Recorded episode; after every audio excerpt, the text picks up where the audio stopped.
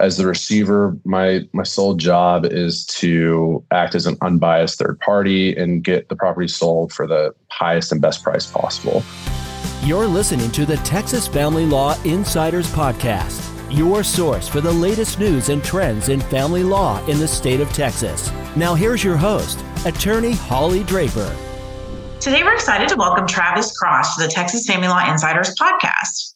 Travis is the owner of Lawyer's Receivership Group, a rece- receivership company based out of North Texas. The Lawyer's Receivership Group is a network of attorneys who have obtained their membership in the National Association of Realtors and serve as receivers appointed by the court to serve in property disputes. They work hard to determine fair market value of the property under the jurisdiction of a receivership. Their approach is to make real estate simple for attorneys, mediators, and judges with due diligence, effective communication, and reasonable fees. Thank you so much for joining us today. Thank you for having me. I'm glad you reached out, and uh, I'm very excited for today. So why don't you start by telling us a little bit about yourself? So as you mentioned, my name is Travis Cross. Um, I am an attorney, I'm a real estate agent, and also I'm something called a receiver, which we'll explore today. Um, background is I actually never wanted to be an attorney. Um, I went to Oklahoma State. I'm from Plano. I went to Oklahoma State, played football for them, graduated early, and my degree was in English. And I was just like, I don't want to get my master's in English. Like, what else can I do? And I had three years left on my scholarship. So I was like, I'll just take the LSAT and see if I get into law school, and we'll just go from there. So I got a good grade, a good score. And I got into University of Houston, and they gave me a full ride to play football while going to law school. So I did that, and I graduated from University of Houston Law Center, moved back to the Dallas area, and I started uh, working as a family law attorney in the area for about two years under another solo practitioner. And then I went out and started my own practice, Cross Family Law. And then I did, I've I still have the practice, but then after about two years of doing family law, I found out about receivership because I represented some receivers, and I just thought that it might be helpful if you can be an attorney and a realtor um, in the receivership capacity. So I started going after the receivership business about two years ago. And since then, we've started the Lawyer's Receivership Group. Um, we're associated with Clay Stapp and Co. in Dallas, and we have a few associates working for us and a few potential associates that are going to come on board that I'm really excited for. So generally, you mentioned receivership a couple times. Tell us what receivership is, what that means, in case any of our listeners are not familiar with that. Okay, so receivership is basically um, if there is a piece of property that's held up in litigation, that the court needs to appoint an unbiased third party to manage it, dispose of it, determine where assets went, anything like that. A receiver can be appointed over really any piece of property. It can be real estate. It can be a business. It can be even debt collection. You know, there was uh, the Brown versus Board of Education that actually started all this um, because this receivership comes from like our common law, original common law. And under Queen Elizabeth is where it started coming about. And then the U S courts used it in the in the case I mentioned that it's they appointed them over the school board. So you have a receiver that's keeping segregation from happening. And they would report to the court, say, you know, we've we've implemented these new policies, and they became the decision maker for these schools. So a receiver can be appointed over any capacity, and they're basically the decision maker. In my specific case as a receiver, I do real property, real estate, and I do businesses as well. And when a court appoints me, I basically step in as the seller for a piece of real property, and I sign off on the listing agreements, determine fair market price, um, the contract, the title work, any amendments, stuff like that. And because I also have my real estate license, I can list the property as well for the market to see to get the best offers we can. Um, and for a business, we're basically just a gatekeeper um, where we receive the emails, documents, and we hire a team to kind of determine whatever the court needs, where the funds went, the value of the business, um, anything along those lines. So I think most attorneys probably just think of receivership, at least most family lawyers probably think of receivership with return, uh, respect to real estate. And I know for real estate, it's you don't have to be a realtor to act as a receiver, but it seems like it would be really helpful. Uh, we have a case where the receiver is not a realtor, and then we have to bring in a realtor. They bring in a realtor to handle the transaction. Yes. And also it, it helps if you're also an attorney as well. As a receiver, you don't need to be a realtor. You don't need to be an attorney. You basically just, there's five qualifications uh, to be a receiver. And one of them, the, the the most difficult one, is that you have to own property in the state of Texas. The other requirements are really not that, um, aren't that hard to, um, I guess, uh, satisfy. So why would, you know, us general family lawyers, why do you think it's a good idea that our receiver, if we're talking about real estate anyway, should be both an attorney and a realtor? So whenever it comes to the receivership capacity, there's really four documents that always need to be filed with a court. And it's a motion on report of pending sale, an order on that as well, and a motion report of sale, um, and then an order on that as well. So you ha- you at least have to have the knowledge to be able to draft motions, draft orders, uh, the capability to file those motions and orders with the court. And those are just the base requirements. Whenever it comes to a receivership where a party to the case is not complying, that's where you start getting into motions for enforcement, um, multiple hearings, and and it really takes also a litigant at that point in time. In such scenarios, um, it's helpful to have the attorney as well, because it, it is going to be a contested hearing, preparing exhibits, having witnesses, being able to cross-examine, direct examine. Um, so there's a lot that goes into that world if it's ever contested. I've seen a lot of my um, counterparts and other receivers in the area. Most of them are real estate agents, and um, they, if they ever get to that point, they will have to hire an attorney at that point in time to have the contested hearing, uh, draft the motions, draft the orders. And what I've seen is wherein the attorney has to go back and determine all the knowledge, you know, basically prepare for the hearing X, Y, and Z. But if you're both the realtor and the receiver and an attorney, you're aware of the scenario. You're not going to incur those legal expenses to go back and prepare because you're already aware of that knowledge. Um, because whenever it comes to what I do, it's receivership and real estate basically. And whenever it comes to real estate, we no charge any of our fees there. Anything associated with our ball cap as a realtor is simply paid by the commission or paid by the commission from the sale. So like determining listing price, drafting contracts, drafting amendments, showing the property, um, anything that would be in your normal real estate realtor capacity. Whenever it goes to the receivership side, having the hearings, drafting the motions, drafting the orders, that's where the fees are incurred. And I think with the Lawyer's Receivership Group, we've done a good job of at least making it cheaper um, for the the parties that are currently in the receivership. So you talked about, you know, commission on the sale. You talk about fees for the motions. Generally, how are receivers getting paid, and who's picking up the tab for that? So generally, receivers are getting paid at the end when the property sells or the business sells, and are our commission, or the real, or the I call them receiver fees and real estate commission, just to try to keep them as separate as possible. But the receivership fees are paid at closing; they're included in the in the um, final seller statement, um, and they just get paid by the title company. There's also other scenarios where, um, if the receivership capacity is going to continue after the sale of this property for whatever reason, the court will pay the receiver sometimes, but they may also order the funds to be deposited into the registry of the court and or even into our trust account as the receiver. And when the parties agree or they go to trial and the court determines how much the receivership fees are, are total at the end of the case, they'll authorize the disbursement for the receivership fees. We bill three twenty-five an hour, or I bill three twenty-five an hour, and we've seen fees be two thousand dollars. In contested cases, we've seen fees up to fifteen thousand dollars.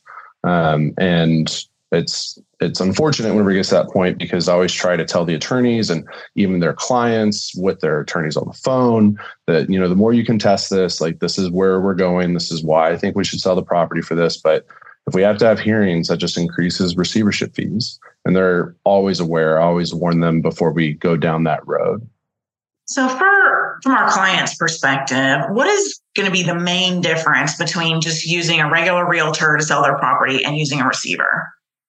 The main difference is going to be that the receiver has the full authority pursuant to the order from the court to act as the seller. We have the authority to sign the listing agreements, any documents necessary to effectuate the sale of the property or the business. Um, we... We also have the authority to make repairs to the property if, if we need, if it needs to happen. In most scenarios, this is, you know, a roof repair. Usually there is insurance on the property, so we can actually enact that insurance, call the insurance company, give them the order, say we're going to authorize this policy. Um, but also, I've been appointed in probate cor- uh, cases um, wherein there is no insurance on the roof because the person passed away two years ago and they're just now getting to a receiver. And that's something that I, as the receiver, pay for out of pocket. And then I get reimbursed at closing or uh, or through the registry of the court when the court authorizes it. The the other thing is, as a receiver, there's fees associated with that. And so it's not just the real estate commission that is three percent listing price. It's It's also the receivership fees on top of that. So what I've seen a lot of courts do, especially in Dallas and Collin, um, they will appoint me as the realtor at first.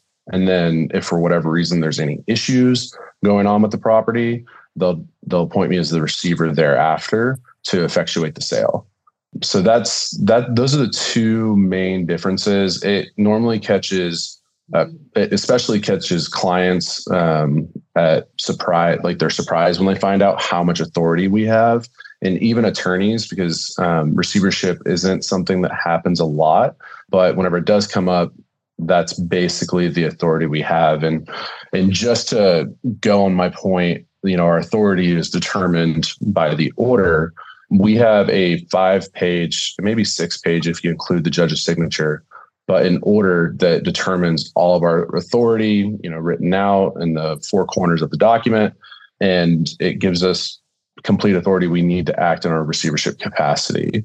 Um, alternatively, if you had someone appointed as a as a receiver, and it's a one-page document that simply says that this receiver has the authority to, to dispose of this property or sell this property in any way that they can, um, that's just not going to be sufficient enough, because the actual authority needs to be in there to sign the listing agreement, um, even refinance a property, repair a property, anything we need in our capacity. So I never thought about the possibility of having somebody first acting just as a realtor, and then if things go south with the parties or whatever, transitioning that person into being a receiver. I know you mentioned sometimes the court would appoint you as the realtor first. Do you see cases where, you know, everybody seems to get be getting along, everyone agrees this property needs to be sold, they're going to agree to have you be the realtor, but there's also an agreement that in the event the property hasn't sold within a certain amount of time, or, you know, what other you know, certain other criteria, then anybody could petition to have you also become the receiver? Is that something that you see happen? That is something I see happen, um, because even in, so we have the order for appointment of realtor, um, and then we have the order for appointment of receiver. But in the order for appointment of realtor, it says if uh, at any time, if the parties believe that the other party is not acting in good faith or something like that, that they can move forward in appointing the realtor as as a receiver. Um, and I, I've seen that be incredibly helpful, because as an attorney and as a receiver and as a realtor, um, I, I have the ability to speak with the parties and not give them legal advice because I'm not representing them, but just to explain to them like the process if something goes on where they're not agreeing, um, what could potentially happen, um, and the and it could be placed in receivership. And normally that that helps decrease like the attorney's fees, um, because usually they'll listen Um, but it's, it's helpful just to have like another person in your corner as an attorney, um, that really can talk to your client and help them from, from jumping off that ledge as well. So I would prefer it, um, to have, well, I would prefer the receivership capacity, because that's always, you know, look, we're under contract in thirty days, this will close. There will be no issues, but case law says that the receivership should be the last resort. And the main reason for that is because you're placing the party's property into the registry of the court, basically, um, and having someone come in that's going to incur additional fees.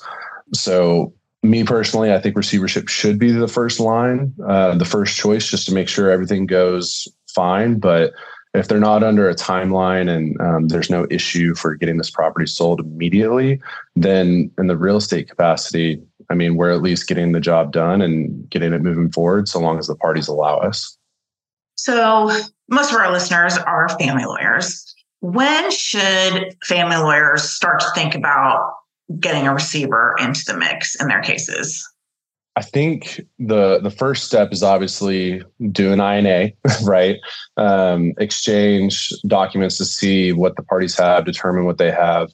The second step is determining who wants what and if they can keep a property. For example, if husband wants a million dollar house, but the estate has, you know, is only one point one million dollars total in community property, there's probably a strong chance that he won't be able to keep that property.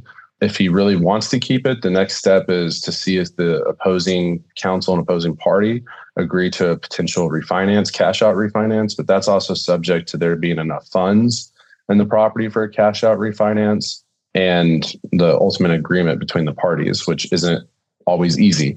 So thereafter, you normally will have your hearing for temporary orders. And if it is a scenario where it's going to be contested, it's not going to be agreed to, I think it's best at that point in time to ask for a receiver to sell the property. If you have someone living in the property that's going to make it difficult to sell the property, that's probably the best time at a hearing for temporary orders. Um, and even if you bring it up to opposing counsel early on, you know, hopefully the parties and opposing counsel are reasonable, and maybe you can get a Rule eleven agreement that should be reflected in an order signed by the court. But at temporary orders, get a receiver if you really need it at that point in time. Otherwise, get the property listed under uh, in the real estate capacity and get it work uh, working to be sold.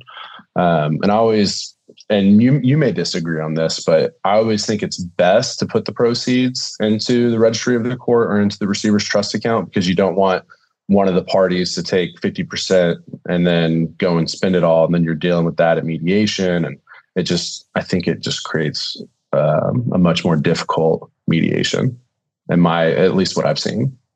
Oh, for sure. We put uh, house proceeds into our trust account all the time, because we we don't yeah. want that money turning up missing before the cases before the cases. Exactly. Complete. Exactly.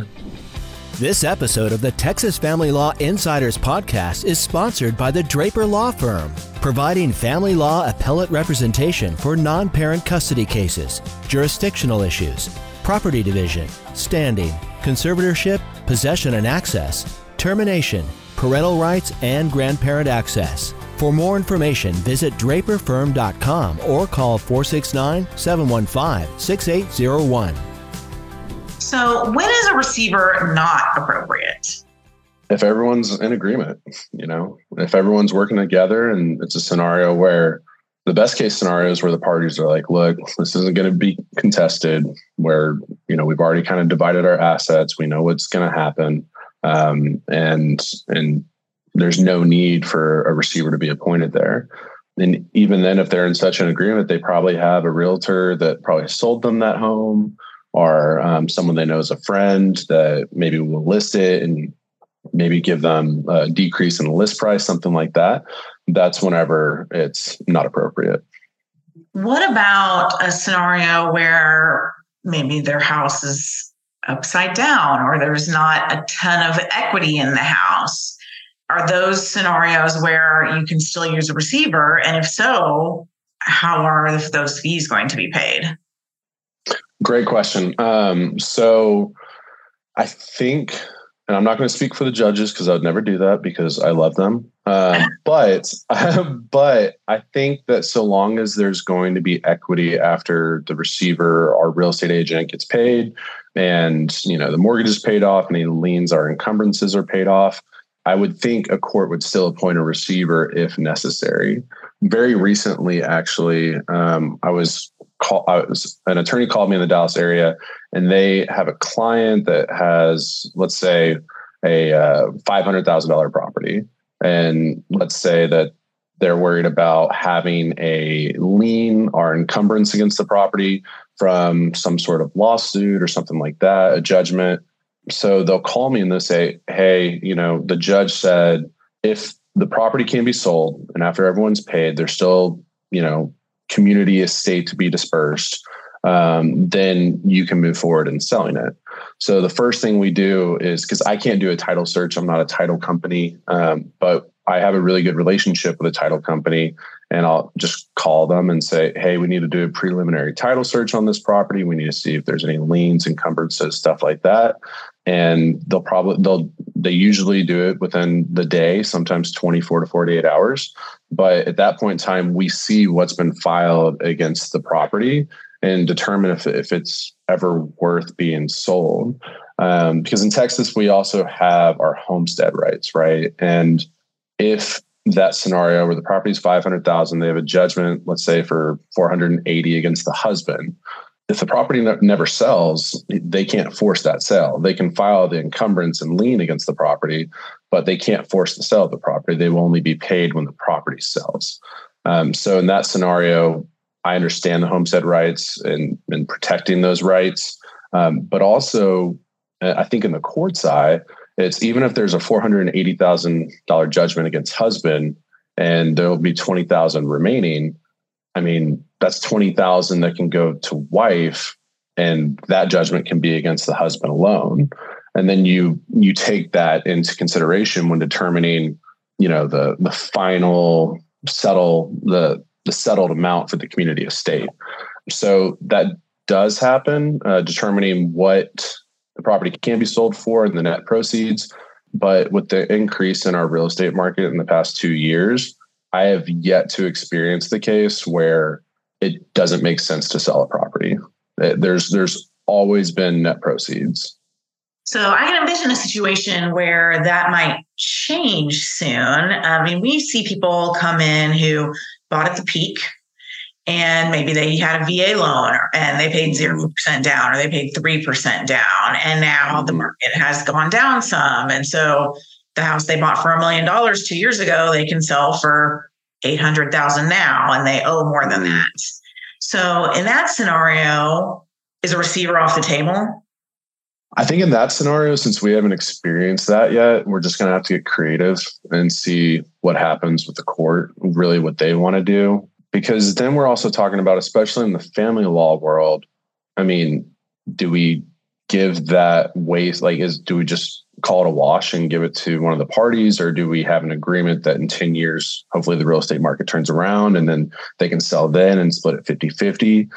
I think in that scenario, a receiver wouldn't be appropriate at all. But I mean, I guess we, we can just see what happens. I Because it just increases the fees. There's no point in selling a property if there's going if there's not going to be any net proceeds. And well, sometimes they don't have, you know, they they got to get rid of it because neither one of them can qualify for it on their own. Neither one of them can probably afford it on their own, and if they got to get rid of it one way or another.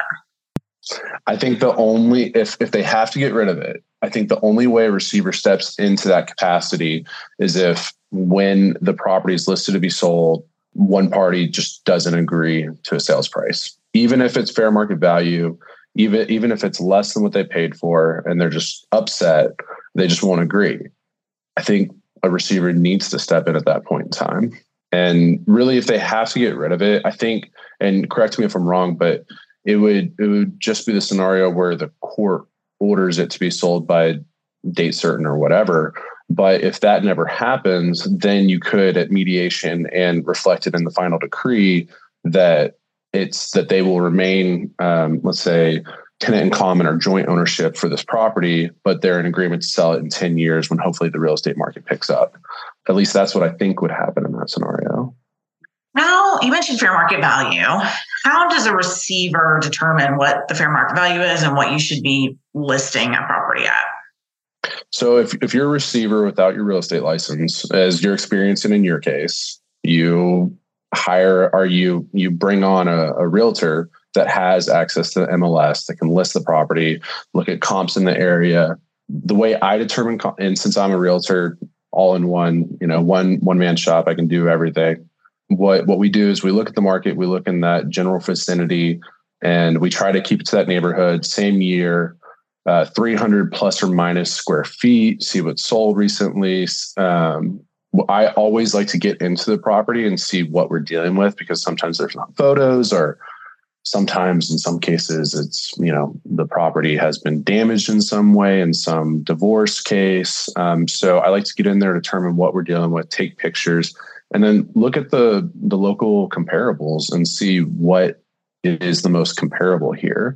Um, and that's just acting as a realtor. That's acting in the capacity of looking at the mar- market, determining um, estimated sales price. Um, and that's how, as the receiver, I determine the, the sales price. And really quick, also what's interesting, you might appreciate this. Um, so I served as an expert witness in a case with a case where the, the wife disposed of, I think it was fifteen properties, and she claimed that together they were probably worth one hundred thousand dollars, when in reality, looking at the numbers, it was about one point two million dollars total.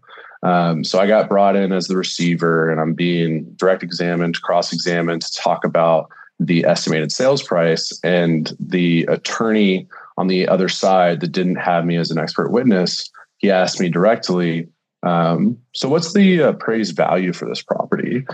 And before coming in here, I, I double checked just to make sure the terminology and everything, but you as a realtor cannot say determined value unless you are a certified appraiser or working under one. And if you do, it's actually a class A misdemeanor. And, and so I knew what he was doing. Um, but I was like, well, the estimated sales price is this number. Um, so as a real, as a realtor and, a, and as a receiver, um, it's always estimated sales price, never, you know, what is the uh, estimated appraised value or something like that, unless you're an appraiser or work under a certified appraiser. So when you're the re- acting as a receiver, as opposed to just a run-of-the-mill realtor, are you trying to price more aggressively to sell it as quickly as possible? Are you trying to price it higher to get the highest dollar amount for the parties? Where do you fall on that spectrum, and how do you decide the right approach? So in answering that question, it's a total case-by-case basis. Um, there's been scenarios where I'm appointed as a realtor, but the property is about to go into foreclosure. Um, so what we do is we try to get on the market as soon as possible. Um, you know, list it for what I believe to be a, a fair estimated sales price, and then we'll allow it to be on the market for, you know, as long as we can, unless a great offer comes in at asking or over. Um, I've had a case before um, where we we had it listed for about three months, and it had to sell for for less than what we had it listed for. And there are other circumstances that supported that, but that was because it was about to. One of their properties was about to go into foreclosure, and we had to sell by then to pay off that foreclosure balance. Um, so it's, so in that case, it's subject to the parties, subject to their circumstances. As the receiver, my, my sole job is to act as an unbiased third party and get the property sold for the highest and best price possible. Um, but if there are scenarios where the parties are going to be impacted more and the attorneys are in, in agreement with taking a contract by this, by date certain, um, then I can move forward with that. I think there's a lot of scenarios where it's not always getting the highest and best price, but also helping what the parties want to do. And what the reason why I'm comfortable in also helping the parties is because when we do our receiver's report of pending sale, usually it says this property has been listed, this is the highest and best price, whatever. That's the terminology, and that's reflected in the order. And those scenarios where it may not be the highest and best price, I always include this, this may not be the highest and best price, but the parties are in agreement to this and the receiver is, is in agreement as well, subject to the court's approval. And so long as the court sees that motion, sign off, signs off on that order, I'm I'm comfortable in selling it for what the parties want. There's also been cases where, as a receiver, as I mentioned before, it should be the last line of resort, right? And you would think before getting into receivership, if there's a way to sell the property to a family member or something like that, that's discussed. I've had about five or six cases where that doesn't happen. And so receiver gets appointed, we get it listed, and then the parties come to me, hey, we want to sell to our daughter. We just want to give it to her by, for this price. Um, and in that scenario, it's the same situation. It's, you know, this may not be the highest and best price, but this is what the parties want, and I have no objection to it. And so long as the court sees that and signs off on it, we can sell it for less than fair market value.